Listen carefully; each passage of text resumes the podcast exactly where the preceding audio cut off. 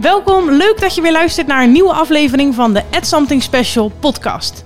In deze aflevering horen we Vivianne haar verhaal. In de zoektocht over ADD voor haar zoontje hoorde Vivianne iets in mijn podcast waardoor ze haar koers verlegde naar haar eigen zoektocht. Ze kwam er namelijk achter dat ze misschien zelf wel ADD heeft.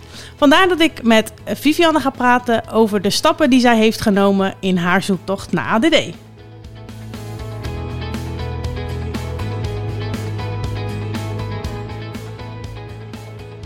Vivianne, welkom in de podcast. Goedemiddag. Nou, wel eventjes spannend zo. ja, nou, ik vond dat je het perfect uh, perfect verwoorden. Hoe je het samenvat, dan denk ja, dat, dat, dat is precies wat er gaande is. Ja, nou ja, misschien wel mooi om, uh, om daar gelijk heel eventjes uh, op in te haken. Jij uh, legde contact met mij via Instagram. En daarin gaf je dus aan dat je in eerste instantie voor je zoontje, de, daar herkende je wel wat dingen in over ADD, dat je daar gewoon een beetje naar op zoek was. En toen kwam je bij mijn podcast uit en toen hoorde je mij iets zeggen. En toen dacht je, hey, kun je dat moment nog eens ons ja, het is zelfs het moment dat ik weet waar ik nog liep. Want ik luister je podcast graag tijdens het wandelen. En ik, ik zie nog de flat voor me, de tunnel. Ik, ik weet toch precies waar ik liep. Het was een stukje um, dat jij um, met je man samen in Frankrijk zit op een heuvel. En dat hij zegt van, ja, ik zie hier gewoon groene heuvels en bergen. En uh, ja, ja, dat is het. En uh, wat zie jij? En je, je hoort jou kijken en denken en je zegt, nou, ik zit al een tijdje te kijken naar die palen daar. Want ja, hoe komen die hier en wat doen ze hier? En ze staan in kapellen ook. Ja, ik denk, dit is, dit is precies een gesprek die ik met mijn man zou hebben. Ja, Het was zo herkenbaar. Ik denk, ja, oh, oh, dat is echt, dat ben ik. Ja, echt. Voor mij ook wel echt heel bijzonder. Hè? Dat, dat gaf ik je ook terug in het gesprek. Ik weet dat er best wel wat mensen uh, natuurlijk naar mijn podcast uh, dagelijks luisteren. En als je het dan zo terug hoort van jou, dat is voor mij ook wel echt heel bijzonder. En nou ja, toen dacht je eigenlijk van, joh, misschien moet ik niet bij mijn zoontje beginnen, maar misschien moet ik bij mezelf beginnen. Ja, nou, ik moest, ik moest denken aan een uh, poster van Skyline van New York. Die kennen we allemaal wel, die posters met allemaal flatgebouwen en raampjes. En een uh, vriend van ons die had die ophangen. En ik weet nog dat ik dus daarnaar zat te kijken. En ik ja jongens, besef je wel dat achter elk raampje een leven zit? Met werk, emoties, uh, hobby's, relaties. En welke lijntjes zouden nu aan elkaar verbonden zitten? Zo zat ik te kijken. En nou word ik een beetje uitgelachen. Daar heb ik op dat moment ook geen last van. Maar dat was echt het moment wat terugkwam. En um, toen ik jouw podcast luisterde en toen ben ik gaan nadenken, nog meer lezen. Uh, veel praten ook met mijn moeder. Van, nou, mam, herken jij dit aan mij? Met mijn man ook erover gehad. Ja, en dan zijn er toch wel veel dingen die, die een beetje op hun plek vallen. Die herkenbaar zijn. Ja, nou, ik heb het hele intro-deel uh, van mijn podcastgast weer lekker overgeslagen. Ook ik ben hartstikke chaotisch. Maar misschien kun je nog wel heel eventjes voorstellen. Dus uh, nou ja, wie je bent, hoe oud je bent. En misschien ook even over je gezin uh, iets kort vertellen. Ja, ik ben Vivianne. Ik ben 40 jaar. Ik ben getrouwd met Rob. En wij hebben een zoontje, Levi, die is 8. En een zoontje, Mats, en die is 3. En wij wonen in, in Weert, in Limburg. Ik kom eigenlijk uit Rotterdam. Een beetje bij jou uit de buurt. Maar uh, we zitten nu in het zuiden hier. Ja, nou ja, uh, in ieder geval uh, superleuk dat je er bent. jij gaf ook zelf al aan naar mij toe van joh, um, ik zit zo in het beginfase van deze zoektocht. misschien gaan andere mensen daar wel wat aan hebben. Um, nou, hoe ik het tot nu toe, welke stappen ik heb doorlopen en welke richting ik opga. Eh, dan allereerst, je hebt natuurlijk net al wel verteld, hè, door, door de, de podcast, dat, je dan, dat er wel wat belletjes gingen rinkelen. Wat zijn nou nog meer, um, nu je ADD een beetje beter kent en het ook bij jezelf herkent, wat zijn dan dingen die dus in de eerste instantie nu vooral opvallen, of die bijvoorbeeld al jaren opvallen, maar waarvan je dus nog niet wist dat het ADD was? Ja, dat zijn denk ik wel meerdere dingen. Uh, vooral dingen die andere mensen teruggeven, denk ik. Als ik kijk naar, naar, naar ja, mijn man en ik zijn nu twintig jaar samen. En hij heeft wel eens vaker gezegd, ja, je hebt of veel energie of geen. Er zit, er zit ook niks tussen. Je gaat volledig ergens voor en dan ineens is het ook op. Hm. En dat merk ik met weekendjes weg ook. Ik heb echt een momentje rust nodig. En laat mij voor me uitstaren. Dan ben ik niet saai, hoop ik. Want in mijn hoofd gaat er een gesprek rond. In mijn hoofd is er ook altijd een liedje. dus het lijkt dan wel of ik, eh, zeg maar, misschien stil ben. Ik heb dat moment nodig. En ik denk dat ik voorheen heel vaak in de verdediging schoot. Van dat het een gebrek was aan mijn kant. Um, ja, dat, dat, dat is nu niet meer. En verder, ik, moest ook terugdenken aan mijn scriptie. Want ik heb, ik moet even een stapje terug doen. Ik heb een boek gelezen.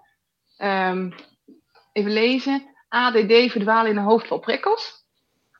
En daar um, stond dan ook in dat het, het, cv van iemand met ADD ook uh, ja, wispelturig eruit kan zien. Ja, dat is zo bij mij. Ik uh, vind een baan heel erg leuk en ik ga er ook voor. Maar ik merk ook dat na een paar jaar wordt het routine en dan wordt het misschien een beetje saai voor mij. En dan kom ik andere dingen tegen die toch ook wel heel leuk en interessant zijn. En um, dat is ook een onrust die ik dus thuis dan overbreng. Ik, zag dat zelf nooit als onrust. Ik dacht gewoon, ja, dat... Uh, dat heeft iedereen. Ja, zo doe je dat toch? um, nu ik terugkijk, denk ik, ja, ik ben wel zoekende geweest naar een richting. En dat heb ik nu wel gevonden. Ik hou van organiseren, ik hou van het onderwijs. Dat, dat doe ik nu ook. Uh, in die, uh, ik, ik, mijn baan is dat ik gastlessen regel voor een basisschool, voor groep 7, 8, als coördinator. En nou ja, daar komt dit ook prachtig in terug. Want ik zie altijd connecties, associaties. Als ik het vak geneeskunde op moet zetten, dan gaan er bij mij zoveel dingen in mijn hoofd meteen van, van start. En ik zie mogelijkheden. Ik denk, oh, die persoon ken ik. En dat bedrijf. En daar kunnen we heen. En dat, dat ja, dacht ik dat iedereen had. En nu ontdek je ook met collega's ja, dat sommigen dat toch lastiger vinden. Nou ja, dat is dan in dit geval mijn geluk. Is dat mijn, uh, mijn kracht, mijn superkracht, zoals jij dat volgens mij ook wel eens noemt. Denk ja. ja. Nou ja, het is ook het is überhaupt best wel bijzonder, denk ik. Dat, ik denk dat er heel veel mensen uh, met ADD en ADHD rondlopen die in een baan zitten waarbij ze misschien allemaal hacks hebben bedacht om te kunnen functioneren, zeg maar. En ik denk dat jij in een, als ik het zo hoor, wel in een goed vak zit, waar je gewoon echt wel je skills in kwijt kan en wat gewoon, volgens mij heb je ook gewoon best wel veel vrijheid, hè? dat je zelf dingen mag bedenken en zo. Ik denk dat dat ook wel, uh, ja, wel heel nou, goede eigenschap qua job is voor iemand met ADD of ADHD. Ja, en ik merk ook nu in dit gesprek dat ik al de hele dag nadenk, wat wil ik nu echt verteld hebben? En dan heb ik het toch op papier gezet op een gegeven moment. En nu in het gesprek denk ik, volgens mij gaat het in mijn hoofd weer veel te snel. En ben ik nu wel begrijpelijk voor de ander. Ja, ja, ik, ja dat herken ik wel. ja, nou ja, ik, uh, ik, dat vind ik juist ook wel mooi of zo. Ik bedoel, uh, ik, dat, uh, dat weten de andere mensen die in mijn podcast te gast zijn geweest ook. sommige mensen verwachten echt dat er een soort script komt. En juist ook de, het natuurlijke van een conversatie of zo, dat, dat, dat heeft ook wel iets. En ik denk dat een ADD'er die naar een podcast luistert, ook niet naar misschien een hele saaie standaard podcast luistert. Ik denk dat het juist wel lekker is als je een beetje geprikkeld wordt en dat je eigenlijk alle kanten op gaat. Want ik denk dat dat anders misschien ook wel een beetje te saai wordt of zo. Uh, ja, of juist niet. Ik denk dat ik tijdens het. Ik heb ontdekt nu bijvoorbeeld dat, dat zo'n huishoudelijke klus die ik saai vind, daar begin ik dus maar niet aan. Mhm. Maar op het moment dat ik een podcast aanzet en hè, dat, dat stukje wat je brein wil 100% bezig zijn, heb ik dan ook ergens geleerd dat doe ik dan dus door die podcast, dan lukt het mij gewoon om een half uur of drie kwartier geconcentreerd die huishoudelijke klus te doen. Dus dan hoeft het niet per se een hele drukke podcast te zijn, maar het feit dat ik dan gewoon wel bezig ben met iets, zorgt dat ik bij de andere taak wel bijblijf. Ja, nou, mooie, mooie oplossing toch? En ken jij de, de, de groepsrollen van Belbin? Ring no bells, nee. Nee, nou, dat, dat hebben we ook op, bij een van mijn werkgevers gedaan. Ehm, dan kijken ze naar jouw rol in een, um, in een groep. Dus je hebt een groepje collega's en iedereen heeft er toch zijn eigen manier van werken, zijn eigen karakter. En daarin neem je een rol in. En toen hadden wij daar een ehm, test op gedaan. Van uh, wat is jouw rol? Moest je vragen invullen. En toen ging iedereen opnoemen wat hij was. Nou, en de een was een bedrijfsman, de ander was een uh, vormer. En we hadden een brononderzoeker en een waarschuwer. En ik denk, oh, moet ik nu gaan zeggen wat ik ben? Dus ik was als laatste, ja, ik ben een plant. een plant? Ik weet het niet, jullie hebben allemaal mooie namen en ik ben weer een plant. En de plant in een groep is degene die ruimte nodig heeft om te groeien. Oké. En uh, als je daar te veel bovenop zit, dan blokkeert die persoon juist. Hm. Die heeft heel veel creatieve ideeën, maar je moet er dus ook maar eentje neerzetten. Als je meerdere plantjes in een groep hebt, dan gebeurt er niks. Dan zijn er wel heel veel ideeën, maar de actie komt maar niet. Oh, dus die plant moet ook mensen om zich heen hebben die juist ook het uitvoerende werk gaan doen. Ja, het uitvoerende of op gang helpen, inderdaad, om je even bij de les te houden. En nu achteraf denk ik, afgelopen maanden denk ik daar vaker aan terug. Dan denk ik, ja, toen was dat voor mij de verklaring. Was het gewoon een verklaring, was het komt omdat ik een plantje ben. En ik denk, ja, maar het is ook helemaal, dat klopt ook helemaal met het ADD-verhaal. Ja. Ja, het klinkt wel logisch. Ik denk dat ik me ook wel een beetje een plant voel. er ook één naast. Ja, ik heb er ook één naast me staan, inderdaad. um, als je dan terugkijkt naar. Um, want daar hebben we natuurlijk eh, in de intro al. Uh, hebben wij in de voorbespreking al heel even over gehad. Dat jij op een bepaald moment in je leven eigenlijk pas nou ja, tussen haakjes last kreeg van je ADD. Dat je in je jeugd daar eigenlijk niet heel veel last van hebt gehad. Kun je daar iets over vertellen? Ja, het moment dat, dat, het, um, dat ik last ging hebben van mezelf en van onrust, is eigenlijk gekomen toen mijn oudste zoontje geboren werd.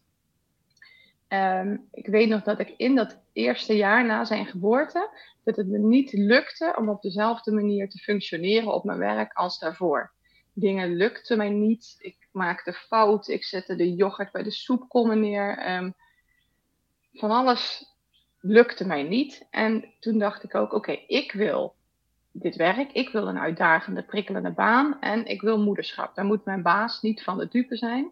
Dus het zal wel door die externe factoren komen dat ik een kind erbij heb.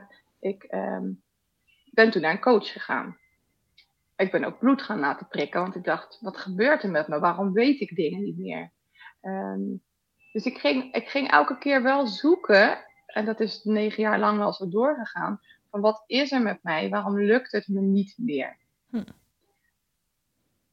Ik ben ook best wel bang geweest dat er inderdaad in mijn hersenen bijvoorbeeld iets aan de hand is. Want ik, straks, ben ik, straks ben ik ziek, straks heb ik iets van, het lukt me niet meer. Hm.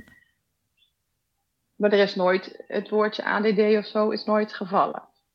Kan je nu ehm. achteraf ook bedenken waarom dat eigenlijk, uh, waarom die symptomen, noem ik het maar even, uh, zijn gaan spelen na de geboorte van je eerste kind? Ik denk dat op het moment dat uh, dat Levi er nog niet was, kon ik mijn rust pakken wanneer ik wilde. Dus ik ben echt wel iemand die powernaps pakt. Ja. En dat kon ik doen wanneer ik wilde. En ineens kan dat niet meer, want je hebt een kind met een ritme waar je eigenlijk op aan moet passen. Ja. Um, dus ik, ik, denk dat slaap en rust pakken, dat dat echt de grootste, de grootste factor bij mij is geweest. Ja, ik denk ook dat je daar, want hè, ik, ik heb, ben me daar inderdaad niet echt van bewust. Maar als jij het zo zegt, um, ik kan inderdaad als ik na deze podcast denk van poeh, het was wel even veel ik ga even niks doen, of ik ga op de bank liggen, of ik ga slapen, of ik ga een filmpje kijken. Hè, wat voor mij soort van detaches van even tot rust komen. Ja, jij moet straks weer door hè, met het zorgen voor je kinderen. En. Ja, dat, ja, en dat was voor mij, voor mij inderdaad echt wel een dingetje. Alleen dat hebben we elke keer opgehangen aan. Ja, gewoon. Uh, hoe moet ik dat zeggen? Ik koppel het wel aan het moment van, van dat hij er is. Um, of aan andere dingen die gebeurden. Ook de tweede heeft, uh, ja, een zorgenkindje. Dus de afgelopen jaren waren qua slaap nog zwaarder. Um, ja, ben ik weer teruggegaan naar de huisarts. En ben ik ook naar een psycholoog gegaan. En dan gaat het om het verwerken van wat er gebeurd is met die jongste. Er is nooit verder gekeken van waarom, waarom heb ik daar dan zo last van? Of wat, ja. Vind je dat ze dat hadden moeten opmerken? Zonder daar echt een verwijt of zo in te leggen? Nee, nee, dat niet. Ik heb er niet. Maar dat komt omdat ik, ja, er is geen ramp gebeurd of zo. Ik neem, niemand, ik neem niemand iets kwalijk. Nee. Ik zou het misschien eerder mezelf kwalijk moeten nemen, omdat ik wel een jaar uh, opleiding kindercoach gedaan heb. En daar is dit ook aan bod gekomen. En waarom is bij mezelf toen het belletje niet gaan rinkelen? Hm. Nee, ik, neem het, ik neem het niemand kwalijk. En als ik met mijn uh, moeder daarover praat, dan denken we ook van, waarom is dat dan vroeger nooit zo naar voren gekomen?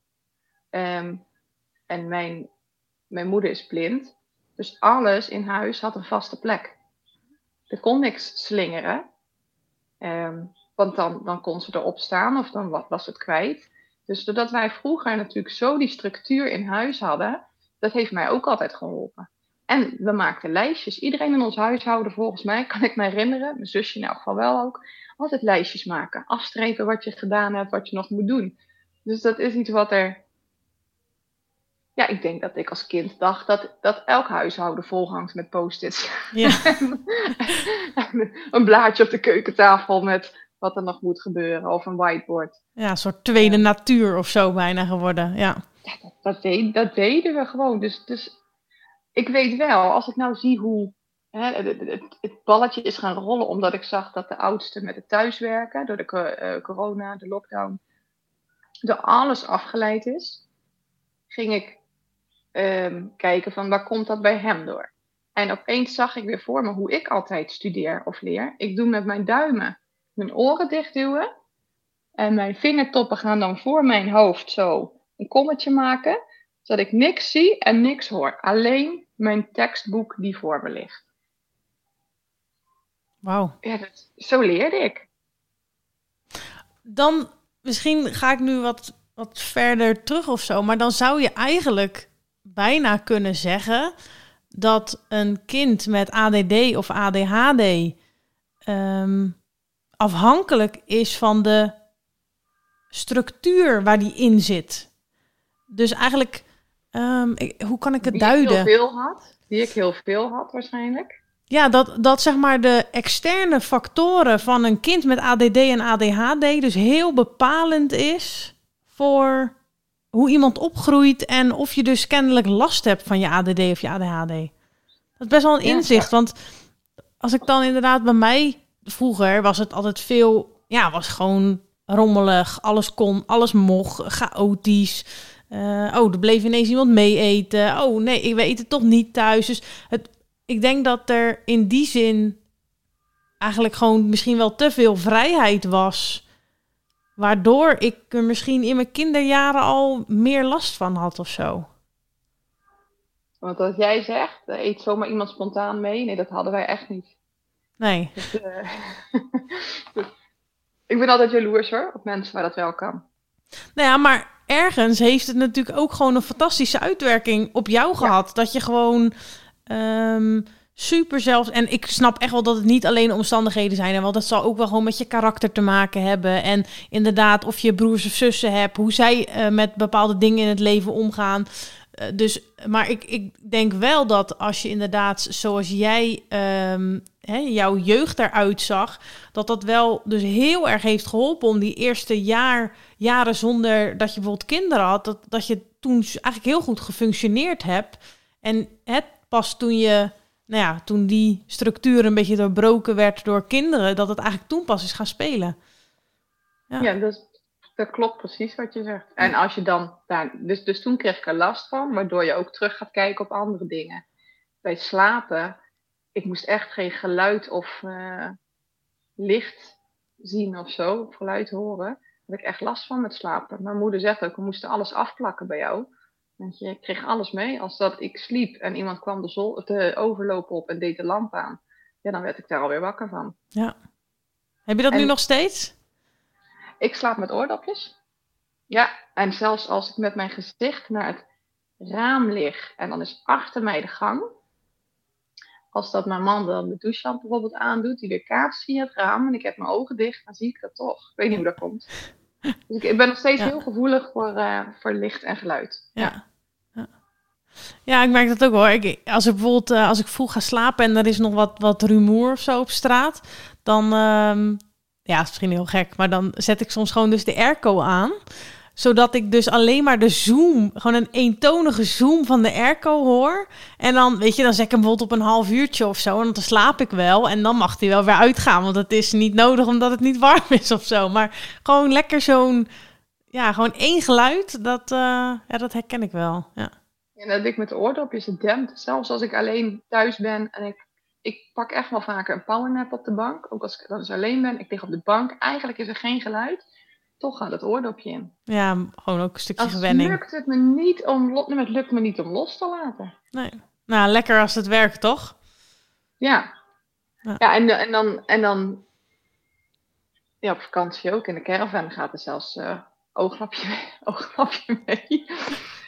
Ja, nou ja, er zijn zat, uh, zat opties voor, toch? Als je daar gewoon uh, goed op, ja. als je het graag goed op doet, ja.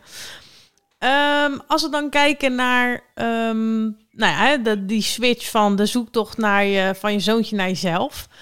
Wat zijn dan de eerste stappen die jij zelf hebt genomen? Um, dus nou, in de eerste instantie natuurlijk info inwinnen, hè, boeken lezen, podcast luisteren. Wat, wat heb je gedaan toen je, toen je dacht van, joh, ik wil hier iets mee? Nou, dat, de, de, de podcast um, en, en, en dat boek wat ik net zei, daar, daar, herkende ik ontzettend veel in. Um, want daar, daar stond. Ik, ik zocht herkenbaarheid, ik zocht bevestiging. Zo van elke keer als ik iets las wat op mij van toepassing was, ging ik steeds meer het gevoel krijgen: ja, maar dit, zou, zou, dit het, zou dit het dan zijn? Zou dit de verklaring zijn? En bij alles wat ik daardoor las, ging ik, heb ik een soort rust gekregen. Ik denk dat ik voorheen vaker in de verdediging ging naar mijn man, vooral. Want ja, hij heeft er het meest last van, denk ik. Of de gevolgen zijn voor hem het meest zichtbaar.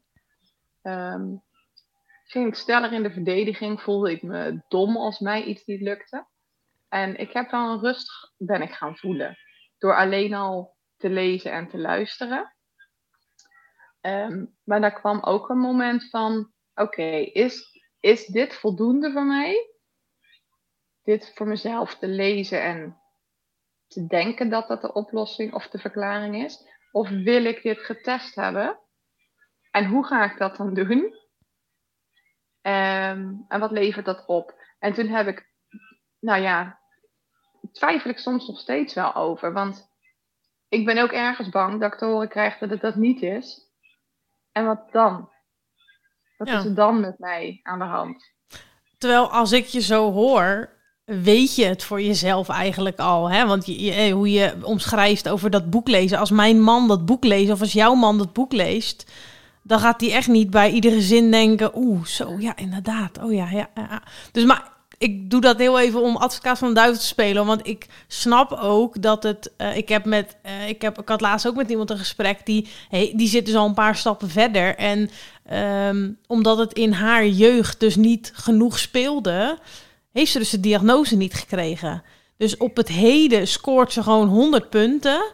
Maar uit het verleden haal je dan niet alle scores. En dan heb je het niet. Of in ieder geval, dan mogen ze niet zeggen dat je het hebt. En um, nou, als ik jouw verhaal zo hoor, dan. Zou dat bij mij ook kunnen gebeuren? Ja, ja. Maar goed, ik, ja, ik, uh, daar hebben we het natuurlijk voor, hiervoor ook al heel even over gehad. Um, ik kan me goed voorstellen dat je het officieel wil hebben of zo, omdat je dan, hè, dan weet je het gewoon. Maar ik denk dat het ook wel een soort van rust geeft om gewoon al voor jezelf te denken van hé, hey, uh, ik bedoel het feit dat je bijvoorbeeld zo al aanslaat op zo'n stukje uit mijn podcast, ja, dat, uh, dat zegt wel iets. You know, en het, het, het laat me ook wel lachen erom hoor. het geeft een soort gemeenschappelijke taal met mijn man om het er nu over te hebben. Ja.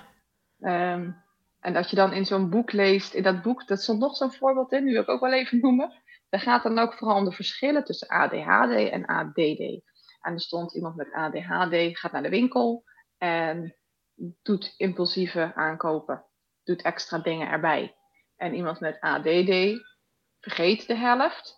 En zijn fiets, waarmee hij naar de winkel is gekomen. Het is me dus al drie keer gebeurd. Dat ik dus thuis kom en de volgende dag denk: hé, hey, waarom staat mijn fiets eigenlijk niet in de schuur? En ook met mijn zoontje erbij, dat hij op de fiets gaat en ik ben lopend gegaan met de kinderwagen. En we komen naar huis met z'n drieën dus lopend. En dus ik denk er niet aan en hij ook niet. En dan uh, moet mijn man s'avonds die fiets nog gaan halen. En dan lees je dat. En dan denk ik van, oh maar, maar Rob, het staat zelfs in dit boek. Ja, ik ben dit gewoon. Ja, ja dat, dat um, ja, ik kon erom lachen. Ik vond het fijn om te lezen. Um, het, het, heeft, het heeft mij, dat heeft mij al veel gebracht. Ja, ja dat snap ik. zinnetje, ik ben, ik ben niet dom of er is niks ergs aan de hand. Dit is het gewoon. Ja. Ja, ik, ik denk ook dat dat wel uh, op een gegeven moment je kracht gaat worden. En ik hoop ook echt dat, dat mensen thuis, uh, ook al ben je soms echt niet blij met ADD, of, of, of zit je misschien echt in een fase waarbij je gewoon even niet het leuke ervan kan zien, want het is niet altijd leuk, hoop ik wel echt dat, dat mensen. Um, om dit soort dingen ook lachen. Want natuurlijk is het vervelend dat je man dan naar de winkels moet. Maar hoe hilarisch is het? Ik bedoel, niemand vergeet zijn fiets. Ik bedoel, ik had het voorbeeld net al tegen jou genoemd. Ik heb denk ik al drie of vier keer dat ik dan, hè, door de corona moet je nu overal een winkelmandje pakken. En dan ben ik lekker in de etels en heb ik dat mandje onder mijn arm. En dan pak ik wat producten, die doe ik niet in het mandje. Die hou ik gewoon in mijn hand en dan ga ik afrekenen. En dan ben ik al honderden meters bij die winkel vandaan en dan kijk ik naar mijn arm en dan heb ik gewoon dat mandje van de etels nog bij. Maar ja, dat is toch heerlijk dat dat gebeurt. En dan ergens schaam ik me en dan probeer ik zo stiekem dat mandje terug. En dan kom ik thuis en dan, ja, dan lach ik erom. En dan vind ik het fantastisch, want ik, ik zie niemand anders dat doen. Dus ik, ja, dat vind ik ook wel weer, dat, dat maakt ons toch ook wel weer heel mooi. Nou, en ik vind het mooi dat je er dus zelf ook al om kan lachen. Ik denk dat ik dat, dat, ik dat niet zou hebben gekund. Dat, dat was voor mij waarschijnlijk geweest, zie je, er is iets. Ja, zo, ja, ja. Waarom gebeurt mij dit nou? Ik heb, er gewoon, ik heb gewoon een opleiding afgerond. Ik kan gewoon even een fiets meenemen. Ja. Er is echt iets aan de hand. En nou ja, ik, dat, dat durf ik nu los te laten. Ik durf nu. Ja, dan is dat een verklaring. Is er echt iets aan de hand? Nee, het is een verklaring. En dat geeft me rust. Ik denk dat dat het, bij mij het belangrijkste momenteel is. Ja. Dat ik een rust voel. Ja. Maar goed, toch heb je de stap genomen. Ja. Vertel, wat heb je gedaan? Ja, dat kwam ook weer door een van jouw podcasts, of twee. Um, dat dat uh, twee dames volgens mij, of ik weet niet precies, maar die een beetje hetzelfde hadden. Die dus ook naar de dokter gaan en die zegt van ik denk dat ik dit heb. En um, ja, dat ik toen op een gegeven moment dacht, ik ga het gewoon doen. Want ik kan er wel maanden nog over nadenken. Van wat nou als het niet zo is. Maar dat weet ik niet. En dan zit ik daar alleen maar over na te denken en houd het voor wakker. Dus ik ben naar de huisarts gegaan en ik heb, ik heb van tevoren echt nagedacht. Hoe ga ik dit zeggen? Ga ik het weer helemaal inleiden? Nee, ik ga het ook patsboel meteen zeggen. en uh, ja, dus toen ben ik doorverwezen. En dan heb ik in september uh, eerste afspraak staan. En um, hoe reageerde je huisarts? Uh, het was een vervangende, dus die kende mij niet verder. Oké. Okay. maar hij vroeg gewoon wel duidelijk van waarom denk je dat? Ja, dat is gewoon heel ik kreeg niet meteen te horen dat ik er verzorgd uitzag of, uh, of, of, dat. Uh, maar was gewoon zelf benieuwd, waarom denk je dat? Um, en dat hij ook eerlijk zegt van ja, dan, dan stuur ik je dus gewoon wel door, want ik ben niet de expert die dat kan beoordelen. En waar ben je naar doorgestuurd? Uh, ja, dat is denk ik een psycholoog. Oké, okay, ja. De praktijk. En ik heb vanochtend een mailtje gehad bij wie. En dat het eind augustus, begin september is. Oké. Okay. En al enig idee hoe die eerste afspraken eruit gaan zien? Nee, ik weet dus ook helemaal niet hoe zo'n test gaat. Of het een vragenlijst is, of dat het een gesprek is, of uh, ik weet het niet. Ja, een beetje knullig dat ik jou daar nu niet bij kan helpen, maar ik kan me dat niet meer herinneren. nee, volgens mij wat ik van andere mensen heb gehoord, en uh, nou ja, mochten de mensen luisteren die tips hebben voor die eerste afspraak, laat het dan even op Instagram weten. Dat is misschien voor Vivian ook wel leuk. Um, wat het volgens mij is, het zijn sowieso heel veel vragen uh, over het heden en over het verleden. En volgens mij uh, heb je daarna een gesprek en moeten er ook voorbeelden genoemd worden. Dus dat je bijvoorbeeld van vroeger een voorbeeld kan noemen van joh, als ik in de klas zat en ik moest mijn boekje openslaan, dan had ik meteen allemaal vragen en ging ik door de klas roepen, weet je, zoiets. Weet je, dat je, dat je echt van, van de schooltijd um, voorbeelden moet noemen en van het dagelijks leven. Um, dus ja. Dus daar kan ik vast over nadenken van. Ja, uh, ja, misschien, ja. Uh, misschien is dat. Ik, dus dat is nogmaals een oproepje aan de luisteraars. Uh, als je nou een beetje een voorbereiding hebt voor Vivian, dan horen we dat heel graag. Ja, want door, door wat jij nu zegt, denk ik ook bijvoorbeeld aan dat ik. wat was vroeger nog meer? Ja, ik, ik, ik wisselde heel makkelijk van hobby's. Hm. Het moest ook net als mijn baan. Het moest me dan niet te lang de hobby zelf moest me niet te lang duren. Dus ik had Pergamano en daar kocht ik alles voor. En dan was ik kaart aan het maken. Na een paar jaar had ik dan weer een andere creatieve hobby. Zeg maar van die haardingen maken van rubbersjes en zo. Um, ja, dat, zo, is denk ik wel een rode draad. creatieve hobby's die bij mij inderdaad elke keer wisselen. Dan is het, het te veel routine en dan ga ik weer wat nieuws zoeken. Dus dat soort dingen, ja, dan moet ik inderdaad gaan terugblikken. Even veel met mijn moeder bellen. Ja, inderdaad. Ik denk dat inderdaad een. Uh, of misschien ook, want dat, dat uh, weet ik dan van mezelf ook wel. Dat um, rapporten of zo van vroeger, ik weet niet of je dat nog hebt hoor, maar er staan vaak van die zinnetjes in, toch? Van, um, ik weet nog wel dat ik thuis kwam met, volgens mij was het in groep drie of zo. En ja, het is echt heel stom. Ik weet dus ook nog waar ik was. Ik, mijn moeder, die, uh, we gingen dus middags naar een vriendin mijn moeder en ik had mijn rapport net gekregen. En toen hebben ze daar dus om gelachen. En dat vond ik dus, dat herinner ik me altijd nog dat daar om gelachen werd. Maar er stond zoiets van. Um, Carola is een heel lief meisje in de klas, maar soms vraagt ze net iets te veel aandacht. Ja, dat vond ik zo stom, want ik, ja, ik deed gewoon super erg mijn best. En ja, natuurlijk kan dat inderdaad in een klas natuurlijk best wel eens naar zijn of zo. Als iemand natuurlijk continu er doorheen roept of denkt het iets te weten. Of maar, dus, dus dat soort dingen zou je misschien ook eens na kunnen kijken. Van joh, gewoon eens kijken uh, hoe je, ja, of bijvoorbeeld welke ja, vakken... Dat ik gewoon heel veel kletste. Ja. Dat, uh, maar dat is, hoeft niet per se ADD te zijn. Ik denk dat dat veel... Uh, ik zal dus net eventjes gaan terugdenken. Ik weet wel dat ik absoluut een pretpakket had op de middelbare school. Ja. mijn moeder ook zei, ik ben benieuwd of jij de HAVO wel gaat halen. Terwijl ik het wel kon, echt, maar ik, ik kan wel leren. Maar dat het gewoon wel, dat het wel moeilijk was. Ja. Um, maar of dat dan de planning was, of um, dat ik het niet interessant vond. Kijk, bij een pretpakket, zo, noem, zo kon je toch echt je eigen vakkenpakket kiezen ik heb echt de vakken gekozen die ik leuk vond. Ja, maar ik denk dat dat ook wel gewoon het, het beste werkt voor, zeg maar, even ons. Weet je, ik bedoel, als je mij iets laat doen wat ik niet leuk vind of waar ik niet een element in kan vinden waar ik me op vast kan bijten en waar ik goed in ben, ja, dat is kansloze missie. Nou ja, ik moest nog een zesde vak kiezen. Ik heb aardrijkskunde gedaan omdat de leerkracht cabaretier was. dat is ook wel een briljante reden hoor. Niet, dat ik iets met aardrijkskunde wilde, maar ik dacht, ja, wat moet ik nou met die vakken allemaal? Ik weet dat ik daar mijn aandacht bij kan houden, want hij vertelt het leuk. Ja. En ik zie, ik, ik weet nog dingen als uiterwaarde en ik weet nog hoe hij de plattegrond van Nederland zo mooi kon tekenen.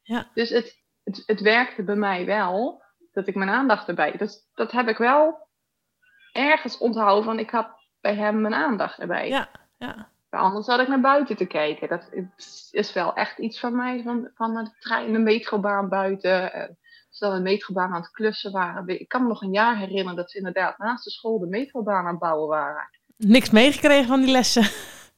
Nee, dat getimmer. Ik weet het. Ik weet dat echt nog. Oh, ik kan me echt niet concentreren zo met die geluiden. Weer die oren dicht doen. Handen voor de ogen. Ja. Nou ja, ik denk dat je al zo een paar mooie voorbeelden hebt voor, je, voor je test. Ja, wel interessant. Ik ben wel heel benieuwd inderdaad wat, uh, ja, hoe dat gaat. Maar ik vind het leuk om over mezelf te leren. Kijk, dat is wel zo. Ook al komt dit hier niet uit. Ik, ik heb nu al winst door wat ik geleerd heb over mezelf. En hoe ik ook mijn zoontje met dingen kan helpen. Ja. Dat is de volgende stap. Eerst ga ik voor mezelf kijken. En voor hem zonder testjes en zo. Gewoon eerst kijken van wat, wat, wat helpt. Wat werkt voor jou, wat werkt niet. Ja. Wat heb jij nodig? Ja. Dus het heeft me sowieso al heel veel gebracht. Wat uh, zou je nog mee kunnen geven aan iemand die in dezelfde fase zit, of misschien nog net iets daarvoor? Ik heb net al iets heel moois gehoord, maar ik ga het, uh, ik ga het bij jou neerleggen. Wat, wat zou je mee willen geven? Wat, een, een tip of een advies of een, een ja. Nou ja, ik, ik, een, een tip of advies vind ik moeilijk omdat ik zelf nog zo zoekende ben. Mhm. Ehm, meer een wens, denk ik, dat ik hoop dat zij ook een soort ehm, aanvaarding voelen of rust voelen. Dat, dat, heeft, dat is wat het mij het meest gebracht heeft nu. Ja, dat was ook wel waar ik aan dacht. Daar sprak je net wel echt heel mooi over. Dat je inderdaad het nu bijna een soort van ja, kan omarmen is misschien een groot woord, maar je, je, je weet wel nou ja, waar het vandaan komt. Je kan erom lachen. Je hebt een soort iets met je man dat je hè, daar, daarover uh, over kan spreken. En, uh, ja. ja. Ja, het heeft me echt al een rust gebracht. Dus soms zijn mensen bang voor een etiketje of zo. Dat, dat, dat ben ik niet. Ik vind wel dat je er voorzichtig mee kunt zijn. Maar uh, ja, het brengt, mij, mij brengt het wat. Dus ja, en ik doe er niemand kwaad mee. Nee, zeker niet. Zeker niet. Nou ja, je hebt volgens mij... Uh, ik hoop dat je heel veel mensen hebt kunnen helpen door je verhaal hier te doen. Ik ben heel benieuwd. Nou ja, nog eventjes een vraag aan de luisteraars. Vind je het nou leuk om de rest van uh, Vivianne de zoektocht te horen? Laat het dan vooral even weten. Misschien dat we dan wel een deel 2 maken. Um, om de rest van je verhaal te horen. Dat we even kunnen vragen hoe nou daadwerkelijk die testen uitzag. En wat dan eventueel de vervolgstappen zijn. Uh, ook rondom je zoontje natuurlijk. Voor nu in ieder geval, uh, Vivian, hartstikke bedankt. Wat vond je Ja, ervan? Viel het mee?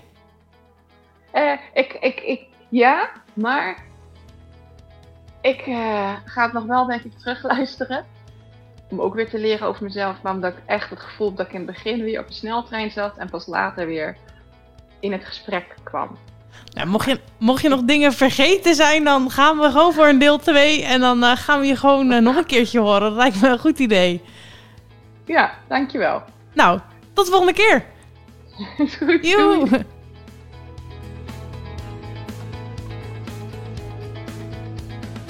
Dankjewel voor het luisteren. Nou, wil je nou een tweede deel horen van de aflevering met Vivian? Laat het vooral even op Instagram weten. En heb je tips voor Vivian, omdat jij deze zoektocht al hebt meegemaakt? Laat het dan vooral weten. Ik zou zeggen, tot de volgende keer.